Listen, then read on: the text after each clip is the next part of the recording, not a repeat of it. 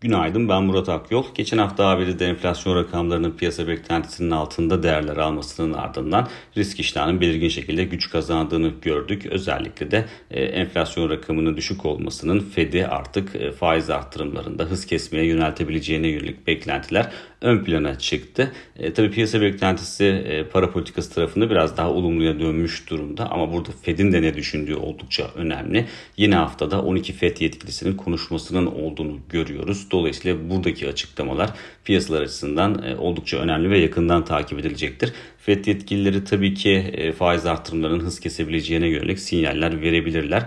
Ama genel hatlarıyla bakıldığında enflasyonun henüz tam olarak kontrol altında olmadığına ve e, enflasyonun hedefin de uzağında seyrettiğine vurgu yapma ihtimalleri de yüksek. Yani temkinli duruşlarını sürdürme ihtimallerinin aslında biraz daha ağır bastığını söyleyebiliriz ki bugüne kadar zaten enflasyonu kontrol altına almak için verilen çabaların da bunu gerektirdiğini e, söylemek mümkün. Kaldı ki e, bir aylık veriden yola çıkarak da Fed'in söylemlerinin e, değişmesi çok kolay görünmüyor. Bu nedenle e, temkinli bir duruş sergilenmesi daha olası. Ayrıca şunu da hatırlatmak isterim ki e, Cuma günü açıklanan Michigan Tüketici Güven Endeksinde alt kalemlere baktığımızda 1 yıl vadeli ve 5 yıl vadeli enflasyon beklentilerinde e, yukarı yönlü bir eğilim sergilendiğini gördük. Dolayısıyla henüz her şeyin tam olarak enflasyon tarafında rayına oturduğunu söylemek için de biraz erken diyebiliriz.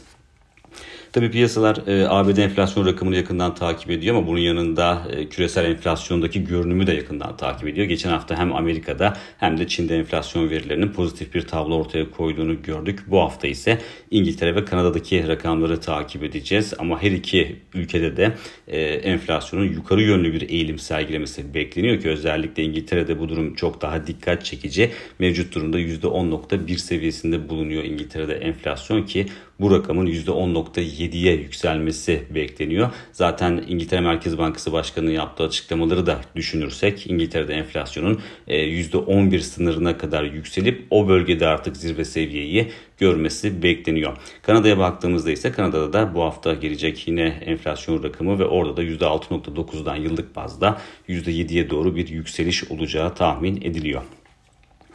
Borsa İstanbul'a dönersek Borsa İstanbul geçen hafta e, Cuma günü eksi bölgede kapatsa da haftayı %5.7 oranında oldukça güçlü bir kazanımla kapattı. Teknik açıdan baktığımızda 4400-4425 puan bandı en önemli destek noktası olarak öne çıkıyor. Bu seviyenin üzerinde kalınmaya devam edildiği sürece yukarıda 4500 ve 4565 seviyelerini direnç olarak takip edebiliriz.